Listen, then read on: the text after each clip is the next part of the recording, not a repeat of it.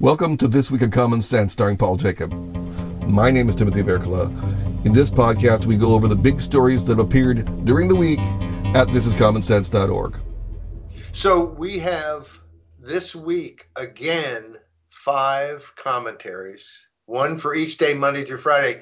And we are consistent. I mean, week after week after week, five commentaries. Now, it may be because there are five days in each week and it's just consistent week after week. But I just want to put it out there that we have we have matched that consistency. All right, I'm being silly, but it's it's the first week of March. March is my birth month, uh, and, and we've been joking in the house because it's on a Saturday and because I I fibbed, I guess, to Starbucks. A lot of times when they ask for information, I like to not give it exactly correctly, so I'll know later if somebody sold it and so on. So I put my my birthday as the day later. So my Starbucks free drink is on Sunday. Today, someone on Facebook said happy birthday. They were just a day early. Saturday is my birthday. So it's like a birthday weekend. But but when the kids were younger, I mean, it was like birthday week. And of course, I have two kids born three days apart, two days apart. I don't even know my kid's birthday, two days apart. And so that's always a birthday week. And then my grandson's born three days before that. So it's really a birthday week. So anyway. Talk about consistency. You have a family tradition on this kind of stuff. That's right. Wow. That's right. But I, so I, I claim the whole month of March, which always seems like a big month.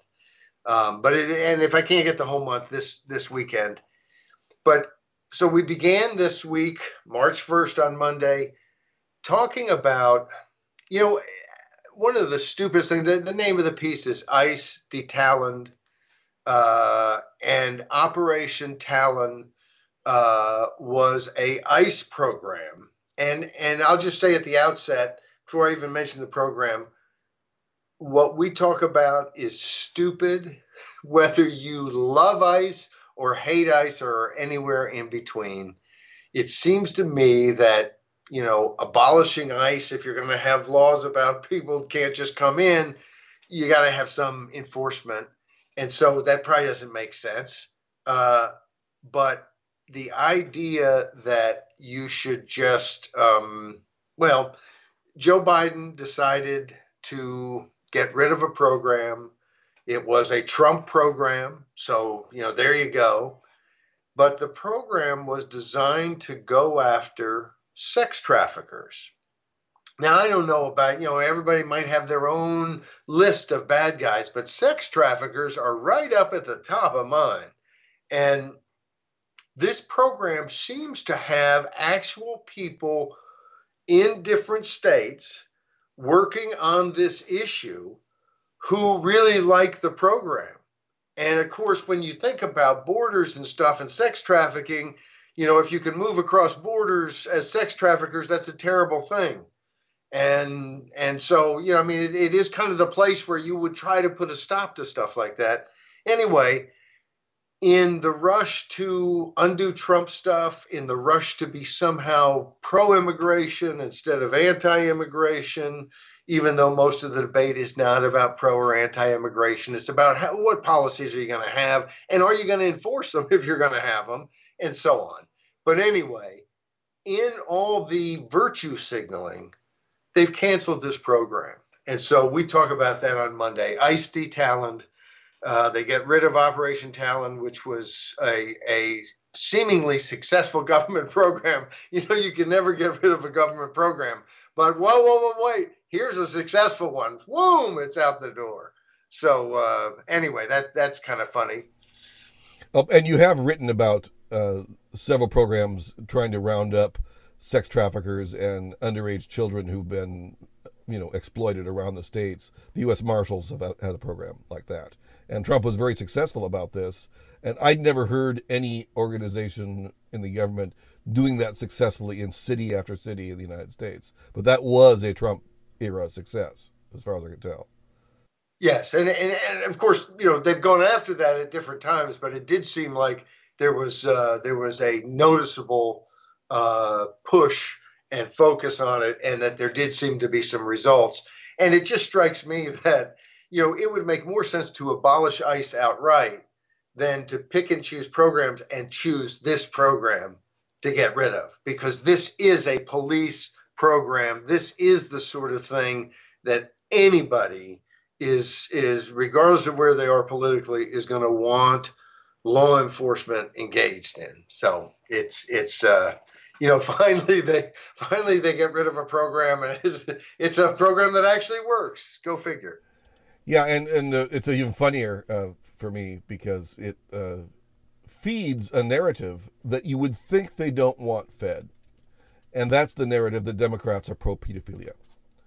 This is a big thing in the in the uh, Trump circles, is you know, this idea that that uh, the elite that opposed Trump was is filled with pedophiles. You know, the Jeffrey Epstein business and and a whole lot more. And, and Q just went crazy with the subject, apparently.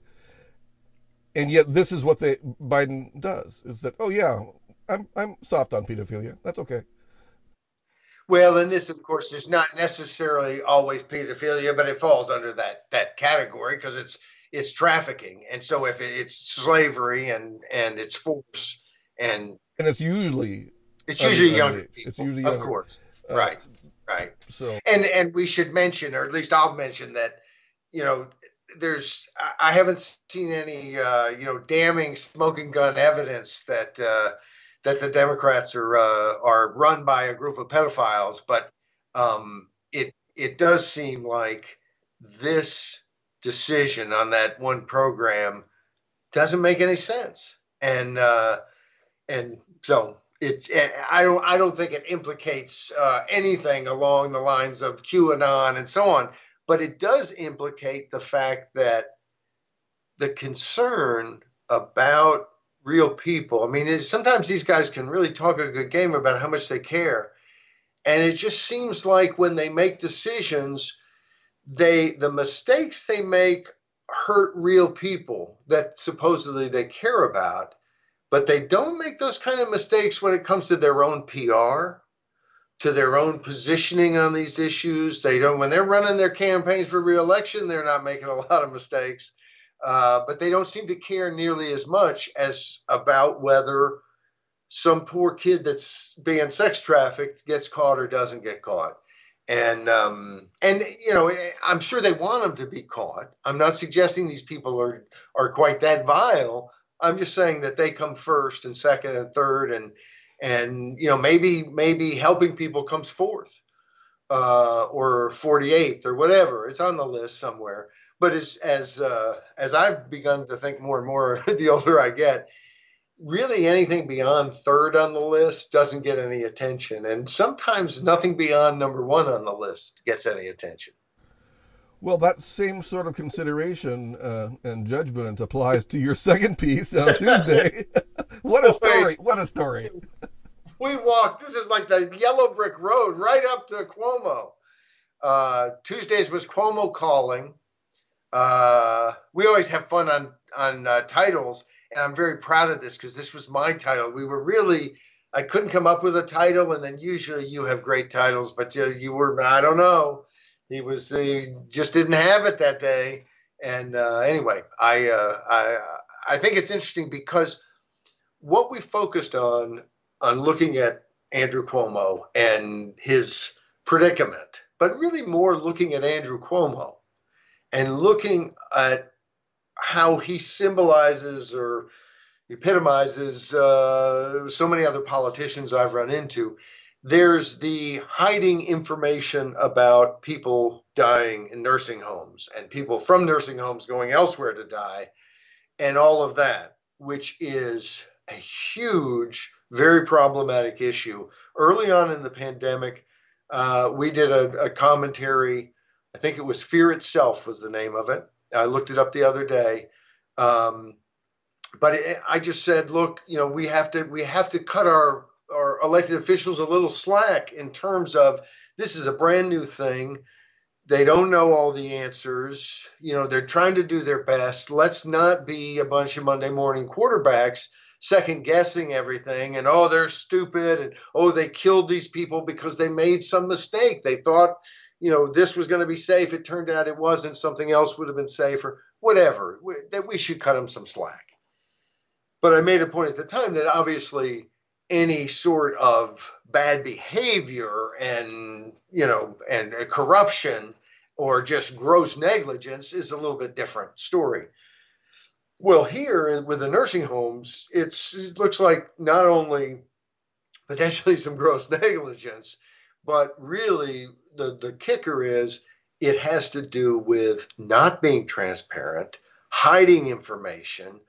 Uh, that's a very serious thing. And I know that because the major media wanted to blame Trump for every death in, in the pandemic in the United States and not blame China, where the CCP hid information and it's now come out and everybody's kind of agreed, oh, yes, it's all the CCP that hid stuff.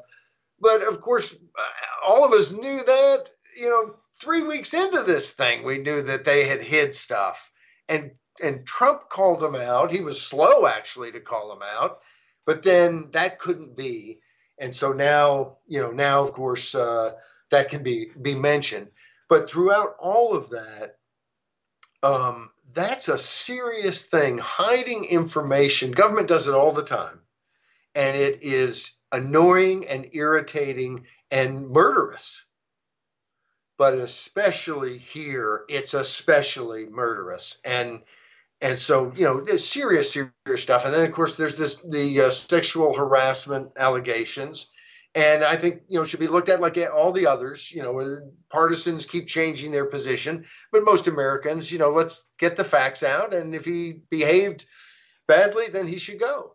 Um, and of course he's he's done the usual politician. I'm sorry if so, anyone was offended even though i never did anything or never intended to do anything. It's all but anyway I basically took all that in this commentary, mentioned it, and put it aside because what's what really reached out about this story to me was his phone call uh, with the state rep who had called for an investigation of the nursing home deaths and of the statistics and the lack of transparency and accountability and truth talking coming from the Cuomo administration on it.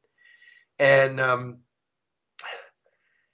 I, the phone call to this guy where he threatened to destroy him and so on and so on, so reminded me of my early years at U.S. term limits when I had a, you know, a phone line that, you know, I, I called the prima donna party line because we would get phone calls from politicians who didn't like some mailer we did in their district or somebody else did in their district or something that we said or just ridiculous stuff. And uh, and they would call and scream and threaten.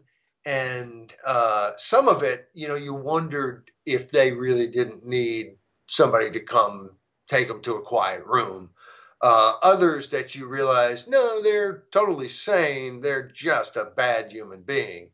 Uh, but uh, but anyway, that's what rang so true. And in his first apology, non-apology, he's I think had two or three apology, non-apologies now. Um, but in his first one, he said he never intended to make anyone feel uncomfortable, and that was the line that jumped out at me because it's a lie. His stock and trade is making people feel uncomfortable. He's a bully. And here's the other kicker that people need to realize right, left, in between. They're almost all bullies. They're almost all like this. I I can't of, of all the different people I've met, people in business and people in different walks of life, in, in politics, politicians are just the worst people I've ever met. And I and and I I know and adore some people who are politicians, were politicians. I don't mean to to paint with a broad brush across, you know, wall to wall that they're all bad people. They're not. They're not. And most of them, I think, got into politics were not bad people yet, although I'm somewhat not so sure about that. The numbers, whether it's a majority or or a minority or whatever, I'm not sure.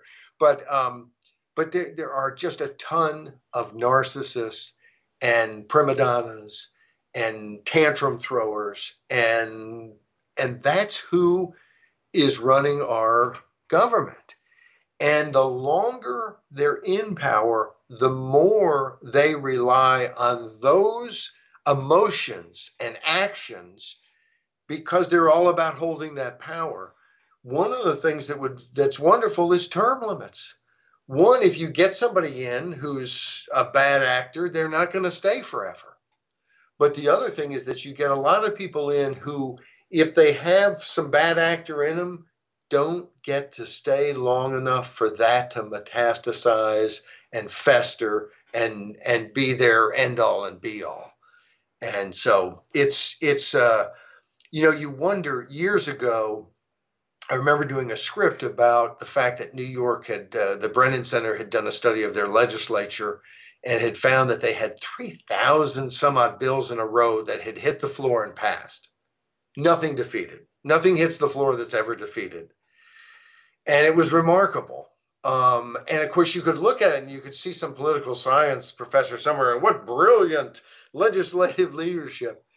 But it showed just the utter control that the leadership had that everything was, you know, marching along as these leaders said it should. And then, of course, years after that commentary, not too many years, because the same people were still in power, both the Speaker and the Senate President, who were in power at that time in New York State, went to prison for corruption. And so it's you know there there tends to be this recurring you know we, we did it a couple weeks ago when we talked how in the washington post they were they were kind of telling the democrats go ahead and send money to people. It will entrench you in power and then you can do other stuff. Um, there's always this push for earmarks push push for uh, which was another script we did last week talked about that. They're always pushing for these power politics guys and oh they want to write the story about the tough guy who you know pushed everybody around. That's not the that they're in the wrong system. Or or unfortunately it increasingly looks like you and I are in the wrong system and we got to get our system back or or find it if it ever existed. Um, but but in essence, it, it seems like the media they're not repulsed by these tough guys. They were repulsed by Donald Trump because he wasn't their candidate, even though boy they sure liked him when he was just seeking the Republican nomination. And that was one of the biggest changeover in the media I've ever seen is the amount, especially on MSNBC, that he was adored and covered uh, and was just an interesting guy until he got the Republican nomination, and then he was despised and a terrible guy. Um, but anyway, the the uh, there are a lot of people in Washington, not just the politicians and not just the sycophants who are hanging around them, but the media and even think tank people and political people around them. And they play into this whole thing and they somehow think that these completely flawed men, it's like the more flawed they are, the better and most of us, I think, recognize that yes, there are going to be some flaws. That one of the beautiful things that the the founders of this country and the, the framers of the Constitution understood was that men aren't angels, and that you need to women aren't angels either. They meant both, um, and and so you've got to you've you've got to kind of protect yourself in Republican, small r Republican ways. You've got to have democratic small d democratic checks on that power from the public. And and you um, you need to also recognize the ambition and try to pair those ambitions against each other. In other words uh, they saw three branches of government blocking the each other and holding each other in check. And of course people who i think have a, a grasp of what's going on at the federal government know that one of those three branches, which is supposed to be the most robust, Congress, the most representative, the most in touch with the people, is completely broken. is not representative, is not in touch with the people, is not working for the people. They're working for other people uh, who wrote them checks for their campaign, who are part of their political party, who are, they're in a different game. Their game is not representing you and I. And we know it, and it's just obvious. And so, uh, anyway, I, I present the uh, the Cuomo situation to just remind that not only is he in a lot of trouble, I think, for hiding critical information, uh, and who knows about the sexual harassment stuff. That you know, uh, I think you know the more the more accusations, the harder it is for people to not start to feel like something's going on, and that's not really fair. But uh, but anyway, all of that aside, we have a huge problem with people in power who are bullies and who want to use that power in ways that our whole society is designed to prevent. And I think Andrew Cuomo is one of those. Well, on Wednesday, you went for a different kind of leader. Uh, the leaders who uh, actually perform something for us. Uh, yes, and get very rich off the rich off of it. Uh, that's meritocracy a myth from March third. I think back to uh, uh, not this election, but the last election, 2016, with Bernie Sanders going on and on about millionaires and billionaires, and then of course it stopped being about millionaires and billionaires and just about billionaires because he became a millionaire. Ooh, shucks, who saw that coming? Um, anyway, but we're talking about an N, uh, CNBC uh, program and two hosts, uh, Robert Frank and Gary Cohn, who uh, were talking about the rise of billionaires. And of course, you know, with COVID over the last year, a lot of small businesses go out of business, a lot of people hurting economically. But of course, there have been success stories too, where people have found success economically who have become billionaires. And they were talking about all the new billionaires. And, um, and a uh, progressive, uh, pretty popular podcaster, uh, Kyle Kulinski, uh, just wasn't having it. This was this was everything terrible about CNBC in one clip, is how he uh, referred to it.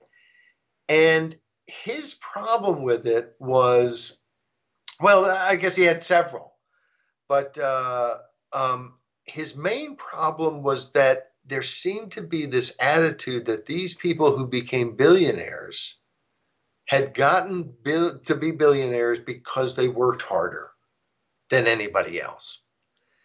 And um, you know, which he, he mentioned was provably untrue, you know, but then of course didn't didn't bother to, to give us any of the proof, as we mentioned in the in the commentary. But the the, the reality is, as as one of the hosts pointed out, it does take hard work. The truth is, I don't think there are any billionaires who don't who who never worked hard. It just doesn't happen. If you're lazy and don't want to do any work, you just don't, it doesn't somehow roll into your lap to become a billionaire. But it isn't just hard work because there are people out there.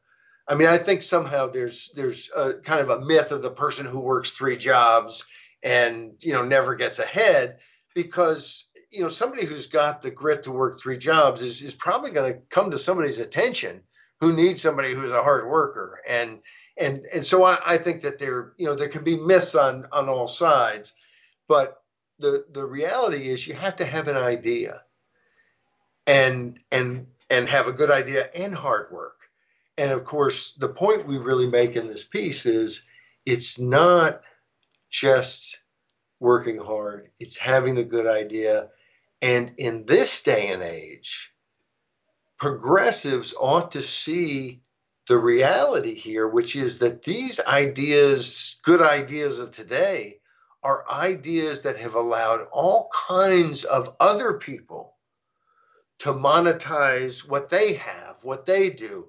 The the Uber, uh, which creates this you know ride share, and all of a sudden someone can go to work on the weekend effectively and make some extra money that he couldn't have made otherwise, and then be able to help his wife go to college so she can get a degree to get a better job. It, these people are creating value. And that's what makes somebody wealthy is creating value. Hard work is a part of that, but you know you can you can run around the block 20 times, but that's not going to make you any richer. So it's not just a matter of of how many you know how many calories you burned or how much you sat at a at a, a business. If you want to become a billionaire, uh, you have to be entre- entrepreneurial, but the the hard work plus a little something extra, and um, and and we make the point in this piece as well. Uh, well, maybe maybe that's a uh, maybe that's a spoiler, but we just we just point out that um, this is so clearly progress, and yet the progressives don't like it. They don't they don't like it. They want progress to go back to kind of some Marxian vision of uh, what the world's supposed to be and uh, and you know there's there's this idea of you know we're always hearing that something needs to happen to save capitalism as if what we're what we're doing in the United States is exactly capitalism. We have a certain amount of freedom, certain amount of a free market, certain amount not a free market, and certain amount of it is is mercantilism in sort of the same way less so, but sort of the same way as China, which is a communist country, which which we talk about all the time, is not really communist so much. They're more, uh, you know, I call them the Chinazis. They're much more fascist, much more, you know, you guys go out and make some money, and we'll steal it from you whenever we feel like it. Uh, it's an oligarchy. It's you know it's uh, what 90 million people and really about 25 on the Politburo and really one guy Xi Jinping who's making all the decisions and who is running the economy uh, and helping some businesses and and making decisions that that they really don't have much business making. Uh, little pun there, but but the U.S. would like to be doing the, politicians in the United States would like to be doing so much of that same stuff. They'd like to be having the industrial plan and deciding all the things so that capitalism would have all the good intentions that these do nothing, know nothing, mess up everything politicians have, supposedly. Um, so, anyway. The next day, you carried through on the difference between, uh, you might say, private enterprise and public enterprise with the great failure of uh, public education in Baltimore, uh, with none of that happened. You've dealt with Baltimore's educational system several times over the years. Yes, yes. Well, and it's easy for me because I'm in the same general big metro area, Washington, Baltimore, and and so the Washington Post covers a lot of it, and it's covered on TV and radio and stuff. So it's easier for me to get to those uh, stories. And uh, but it's also, you know, kind of as Trump said, a hellhole city. And and uh, you know, it's got nice parts, and it's got a lot of nice people who live there, but it, it's hard to argue with that description of it. Um, it's just the poverty of thought, of action, of of wealth. Um, it's just it's it's so sad. And of course, in Washington, we've had some of the same problems. Uh, both places, and, and these aren't the only places in the country. This stuff is happening all over the place. It's it gets reported on more obviously in the big city. People fall through the cracks, which seem to be you know the size of a Mack truck. Uh, they fall through the cracks in D.C. and and Baltimore because they're such big cracks. Uh, you know, more spectacularly, I guess. Um, but anyway, this this story, none of that happened was the was the title. Um, it's about a high school senior who has only passed three courses in his last four years of study. and uh, his grade point average is 0.1373. Uh, now, a four point is an A average, three point is a B average. A C would be a two point average, a D would be one point. He doesn't have one point. He doesn't even have half point. He's on the lower side of an F failure average. Well, a couple things. First of all, he's not alone. His average, which is pathetic, is about the average of the school out of 120 students. And this is at a, a school where I think you'd have to kind of sign up to be there. It's um, it's um, I'm looking for the name of it because it was a long name. Um, oh, the Augusta Fells Savage Institute of Visual Arts. So it seems like this isn't, you know, this isn't just, oh, this is my local school, I'm going to it. These are people who wanted to go do visual arts, and obviously they have other classes too, but that's the that's the focus of the school. But out of 120 in his senior class, he's 62nd, meaning 58 students, roughly half, are below him. It's hard to get below him. What did they pass? Only two classes? Just one? None? And so this is this is half the school is flunking. And of course his mom is surprised that he's not passing, that he's he's been going, they've been moving him.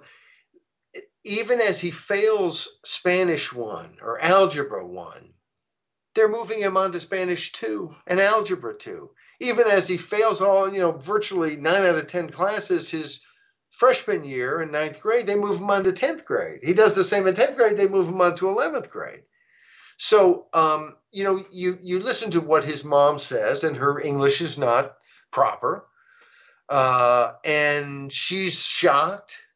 But, you know, I know my parents, look, if, if, if I hid the report card, my parents, after a certain number of weeks, would go, ah, where's the report card, son? you know, I'm, do I need to call the school? Do I need, you know, that report card? Either the school would have produced it, or I would have produced it, and it, they wouldn't have. It wouldn't have been two, three years later that they, oh, hey, we've never seen a report card. So there's blame here. A good friend of mine who who uh, uh, is a regular reader and and uh, texts me, you know, his comments uh, on not every day, but on a on a regular basis uh, he said I was too too easy, uh, too easy on the mom. And my wife read it, um, which she usually doesn't. This was during as I was writing it, and I was telling her about it, and she said I was being too tough on the mom. Um, but but the truth is, um, this is you know it's a single mom. She was she's supposedly working three jobs. She's got other kids, you know, but the mom, you know, if you're going to have the kid, it seems to me you you should know what's going on with their report card and other stuff. That's just my view. I, I can't force you by law. I'm not gonna, you know, I'm not gonna stand outside and heckle you or anything. But um, but that's that's my view. But that's why we have public schools. I mean, if if every parent look, if if uh, my parents, I think were wonderful. If every parent were my parents, why would you need public schools? Just let the parents do whatever. They're going to have it all taken care of. Um, but the whole reason is because, well, maybe every parent is in a position to do that. And so you have public schools. And of course, the response to this this was a Fox uh, Project Baltimore is one of their little programs. Little, I shouldn't say little, but it's a, a subset of what they do news wise, and it's designed to be kind of a watchdog on education. And so they they brought this out, and in response, the Baltimore City Schools released a long statement going through all the different things they do regularly. And here's the you get a letter and then they call and then they have a teachers meeting and but none of these things happened. And it's a huge bureaucracy and and if there's this many students 58 who are in worse shape than he is i mean come on. This is bureau well we have a bureaucratic statement about that that doesn't educate anybody. And so I come to the end of this piece, and I hope you'll go read it. Uh, none of that happened uh, because that's what his mom said: is none of these things that they say happens for them to make sure some student doesn't fall through the cracks. None of it happened. But here's the deal: what's a, what's problematic here, most of all, is pushing this a system that pushes this kid up and out with nothing, with no education, nothing to be able to navigate the adult world. That is just despicable. But it's happening in large numbers and it's happening over and over again. At the very least, we have to stop pretending it's not. And the other thing is, we have to take some responsibility ourselves. And and look, a lot of us are some people listening to this are, are working in education, doing everything they possibly can. Look, I'm not giving you a hard time. I'm just saying, as citizens, aren't we in a in a little bit of a way doing the same thing? Where we just, yeah, that's what happened. Yeah, that's what well, we need to say, look, we got to get rid of this. We got to have vouchers. We got to have tax credits. We got to have something. I would be all for taking every school, give the kids even public school choice, but just take the budget that's going to every school and and reach an agreement with the teachers and the administrators at that school that they will take this budget and educate these kids and let them go have at it. We are our education system is so horrible and these things that keep popping up all over the country Atlanta, Chicago, Cleveland, Washington, Baltimore, on and on and on. The bigger the city, the worse the problem. But it's we we want to get graduation rates up. Well, we do. We get them up. Oh, we just lied about it. We just lied. We took the bonuses we got by lying about the graduation rates. Oh, we need scores to go up. Well, we get the scores up but we cheated to get the scores up. you know, they've had all kinds of part of the graduation rate was to basically that you could change grades. And it looks like some of the school systems now are, are looking at ending that program where teachers can change grades. And it's basically, it's like, it's almost like one of these scams, earmarks or something where teachers can bestow some special favor on you. And then, of course, the teachers who get in trouble or the teachers who say, you know what, you didn't you didn't come but 10 days out of 120 during that semester. I'm not giving you some special dispensation. And they're the heavy, they're the bad guy. And the other teachers, oh, oh yeah, you didn't show up at all, but we'll move you on. That's becoming our system. And um, you know, I don't I don't have all the answers. I just know that if we continue to pretend that we have a world class education system, um, that we're reaching every no child is left behind, we are part of a big lie that is really destructive to a lot of, of kids who, if we're going to be doing all this, let's actually benefit the kids. You know, I'm I'm one of these. Uh, you know, I don't run around saying taxation is theft because I I think the discussion needs to be a little more sophisticated than that, frankly. But but taxation is theft, and I'm kind of uh, one of these taxation is theft guys. I don't want to spend one nickel more. I don't want to because I don't want to take it from anybody. But my goodness, if you're going to spend all this money and then not educate any kids, and if you can't reach any of the poor kids whose parents couldn't get them there without government help, then what's the point? If you're only helping the, the parents that don't need the help, then what is the damn point? And and we really we have to start. You know, it's like it. I look at it kind of like I'm always saying about China. We have to recognize that they're practicing genocide, that they want to destroy freedom of speech worldwide. These are pretty serious things. And again, I don't I don't know all the answers, what every policy should be. The world's a complicated, tough place. But I know that if we don't recognize that, we're not going to have the right policy. And if we don't recognize in education that we are being ripped off to a gigantic level again and again and again, if the, you know, look, I know all kinds of teachers. Every teacher I know, I like, and I think they're great teachers and they're helping kids all the time, every year, all kinds of kids. And it's beautiful.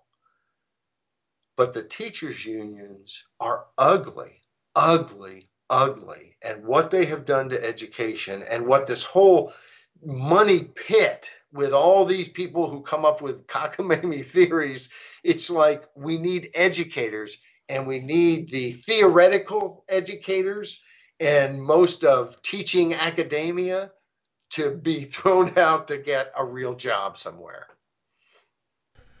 Well, well, maybe I'll do a third well. Uh, on Friday, we dealt, in a sense, uh, with the uh, man who may have helped more kids learn how to read and write than anybody else in America, Dr. Seuss, because he made reading fun uh, at a young age. And he also did these basic kids books that adults still quote. At my age, I'm still quoting On Beyond Zebra. Yes. And you, I've heard you quote. Well, you've riffed on Green Eggs and Ham, and and in Yes. your in your Friday piece, you quote Horton Hears a Who. So Dr. Seuss is a big deal in America and around the world. But uh, something funny happened with the people who own the Dr. Seuss copyrights. Well, the name of that piece is Peak Absurdity. Um, and and we should say, you know, this is this is not government censorship. This is the people who own the copyrights and who run the that foundation, and I think they're connected to I don't know if it's Random House or what corporate entity, but they're all together and they met with a bunch of academics. Just between you and me, that was their mistake Yeah, obviously. but but anyway, um, but but okay, so it's all voluntary. There's no problem with that, except we have every right to look at it and say, well, do I like it? Do I not like it? Does this make sense to me? Does it not make sense? Because this is a free world. We get to say what we want to say and think about all kinds of things. And I look at this and I just think, you know, I looked at the pictures in the books I have because I have, uh, uh, and to think that I saw it on Mulberry Street and if I ran the zoo. Um, and, you know, and I thought, would I read this? You know, if I had a, I have uh, uh, relatives who have uh, different skin color. I have friends who, you know, different nationalities. If their kid was over and they're, you know, would I read these books or would I, oh, no, no, no, you couldn't read. And, and I don't think there'd be any problem with these books. Um, and part of it is, as we point out in this commentary, these are caricatures, and and of course, um, you know, any difference is blown up big and made a big deal of. And he does mention something in in the one book where he has uh, uh, folks from China, and they're drawn where their eyes have a slant and so on. And it mentions in the text that there's a you know uh, it it gets to oh I don't have it up here anymore but uh, but it mentions something where the rhyme is with slant and and you know I don't know. I, I I hadn't spoken to someone who's who's Asian to see you know what sensitivity there would be to that although I have found that a lot of the sensitivity is is not there. They're like thinking you know what is the big deal? I found that you know most of the people I know who are who are black or uh, you know they're mixed race, but but someone on the street might say, oh, they're black. Um, you ask them about different things, and it's like, you know, they, they this what you read about in the newspaper that this is how this community thinks is complete crap. Um, you know, there's a lot of diversity of of opinion, so on. But anyway. Um, these these books i think it's fine that if they want to pull them out that's they're they're right but it's a sign that we seem to be hyper focused in the weirdest areas because what i always liked about dr seuss is the universality of the way he drew and thought and talked. He had a tremendous you felt like i mean you felt connected to all these you weren't just connected to the chinamen you were connected to a zigzag zooer or whatever i mean you know you just had and and he had all kinds of books the the butter battle book which was a, a very late uh, book but my my oldest was a baby then and it was kind of about the Cold War and so on. And one side like their bread with the butter side up and the other with the butter side down. Now, clearly, butter side down bread. I don't want to live there. That's just going to be messy. But but anyway, it was a very funny book and it was it was poignant and uh, great book. Horton Hears a Who. This is about respecting every individual, no matter how small, no matter how different. Um, I just don't see how you look at the totality, totality of Dr. Seuss and you go on, you know, some kind of thing that he was a terrible racist guy. Now, he also drew cartoons, political cartoons, during World War II. And he was personally, uh, from what I've read, I'm trying to think of the right word, whether it was disappointed, concerned, just uncomfortable with some of the depictions uh, after the war. But of course, you know, you look at that and you think, you know, I guess you can hold him accountable however you want. I kind of look at that and I think, you know, this guy's drawing. It's a this is World War II. This is you know you got concentration camps in Germany, and you've got the rape of Nanking, and you've got you know this is uh, and and uh, I have a book I read years ago. Uh, oh, I can't think of the name of that, but but it was about uh, propaganda in the U.S. about Japan and propaganda in Japan about the U.S. during World War II and it was fascinating and it was vicious and on both sides or on, on one both side? No, no, the Japanese said, "Look, the Americans are really nice people if you get to know them, but still bomb them and kill them because they're in our way." No, of course the Americans are these big, horrible, terrible people who will kill us all and destroy us all, and and uh, and so you know the the funny thing is how similar the depictions and the then the general thrust of the propaganda was. So anyway, it's it's uh, I think I think Dr. Seuss, um, uh, Theodore Geisel uh, was thoughtful about this stuff. I think he would have some concern. He might look at these pictures and say, "I don't want these out there. I, I just don't like this. I you know it's too far in this day and age." And eh, so it's not as if he was, you know, completely oblivious to any of any of the concern, but it, it again shows not so much that because this is hasn't been outlawed, it has been canceled. People aren't screaming that he's a Nazi and a racist and a you know. There's just all the kind of implication and the ickiness around the edges, and he's drawn some things that are questionable.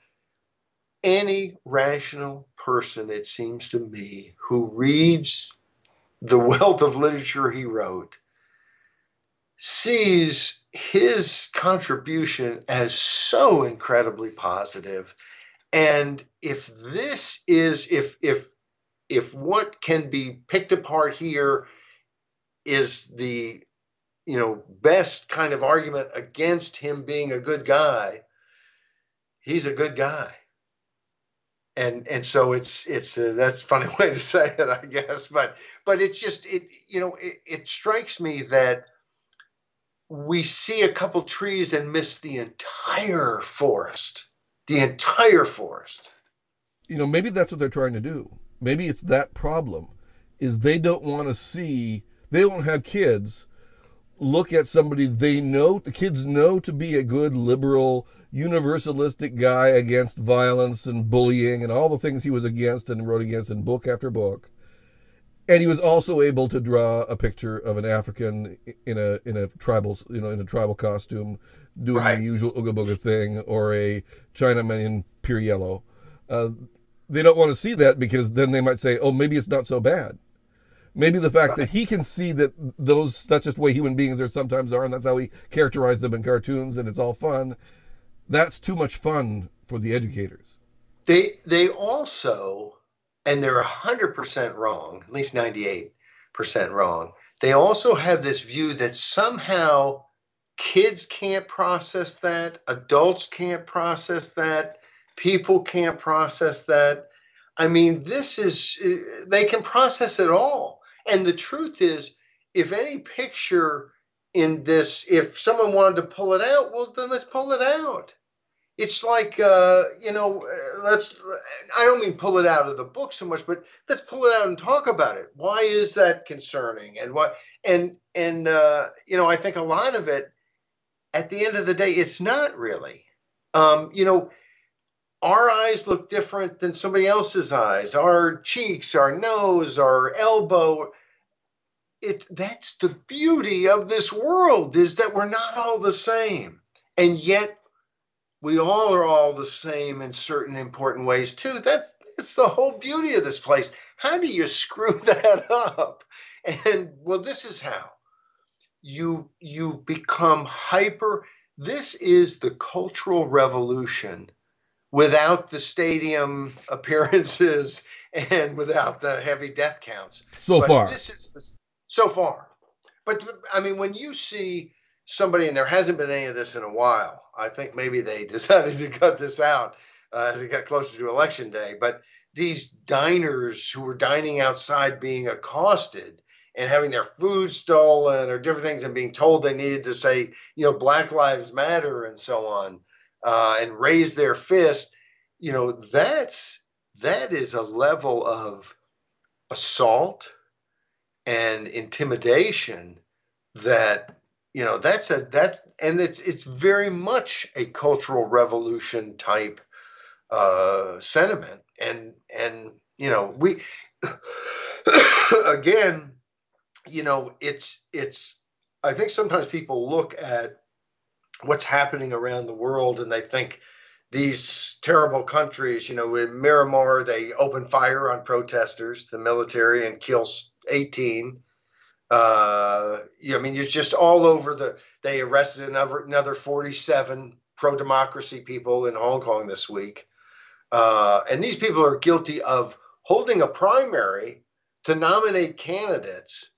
I mean, they did nothing wrong whatsoever, except in, in China, it's wrong to like democracy, uh, and so uh, and and they're facing life in prison for it. Um, so I mean, the whole world, there's lots of terrible things going on.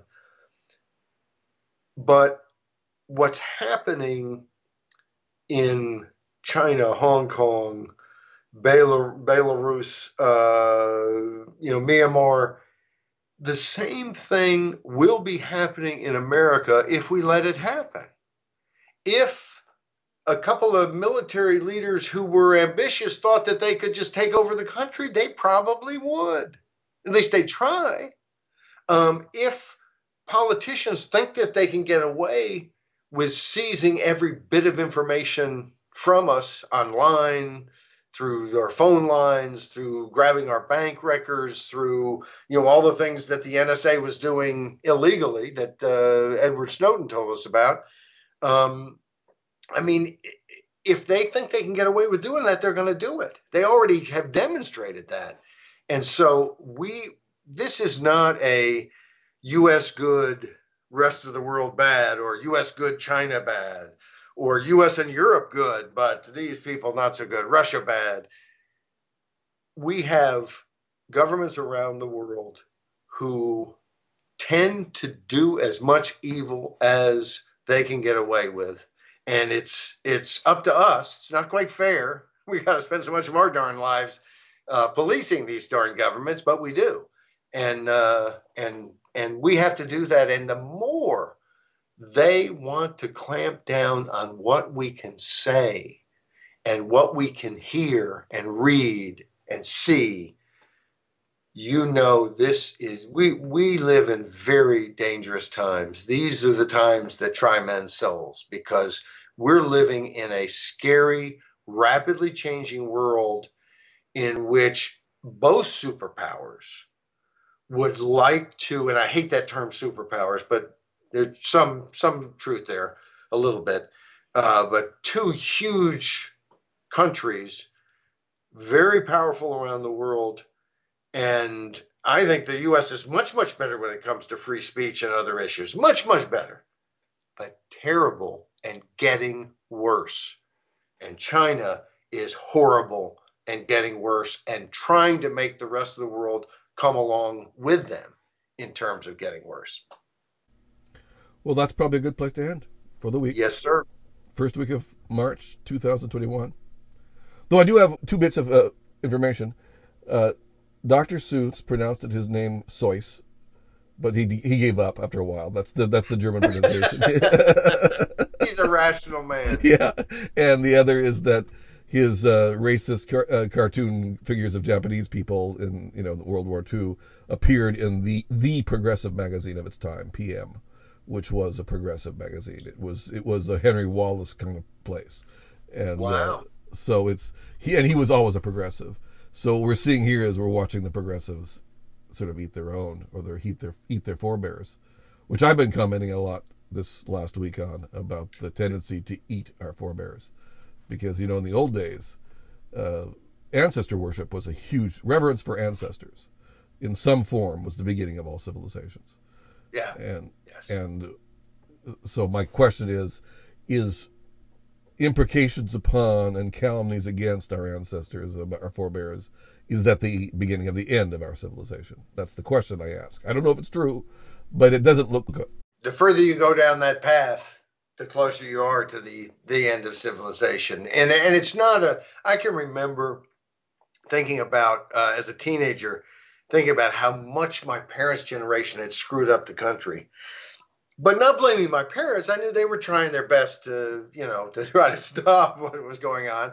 Um, and then as I got older, realizing, gosh, I hope that kids don't hold us uh, responsible for but in the same way in in our day and time we have have kind of decided we can start holding people responsible for what people who lived hundreds of years before them did. And and it goes both ways. And it's a terrible terrible i mean part of of of modern civilization has been the idea that you are not limited by your father or grandfather or mother or grandmother. And um, and this idea that that you are now responsible for what they've done, or that you know no matter no matter what uh, you know no matter how well you did for 90 years, you're now 90 years old, and because your ideas aren't hip with what's just come into you know uh, into uh, fad, we're gonna you know we're gonna arrest you or or put you in a concentration camp or or just silence you in one way or another.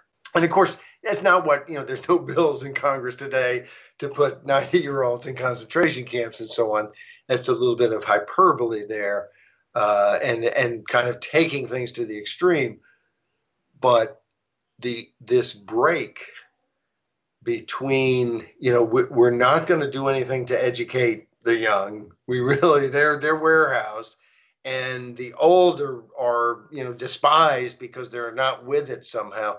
This uh, you know one of the interesting things I I well I, I'll I'll say it because maybe I can say it quickly, but I read this article today about more Asian Americans are keeping their kids home as schools are reopening.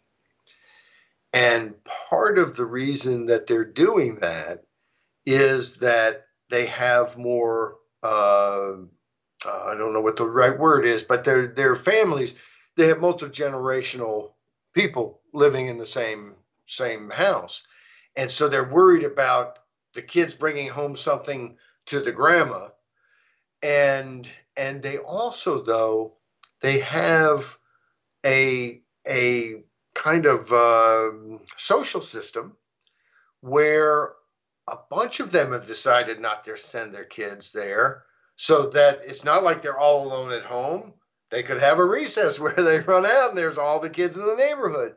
And they have, because they have grandparents, if both parents are working, which is not as much, but if they are, uh, then they have someone to take care of the, the kids and stuff. It was really interesting because a number of them had decided to delay going back and it was kind of predicated this story that i had read in the washington post was predicated on their fear of anti-asian you know uh, uh, harassment or something but it turned out that it was much more uh, was working around the idea that it's just better you know we have a system of support that we're okay not going to school. And those kids will be in front of that tv you know doing their homework. And so they're not falling behind as much although you know they're like every other demographic group they haven't done as well at home you know over zoom or whatever as they they would in in-person instruction well there we are for everything paul jacob related go to thisiscommonsense.org.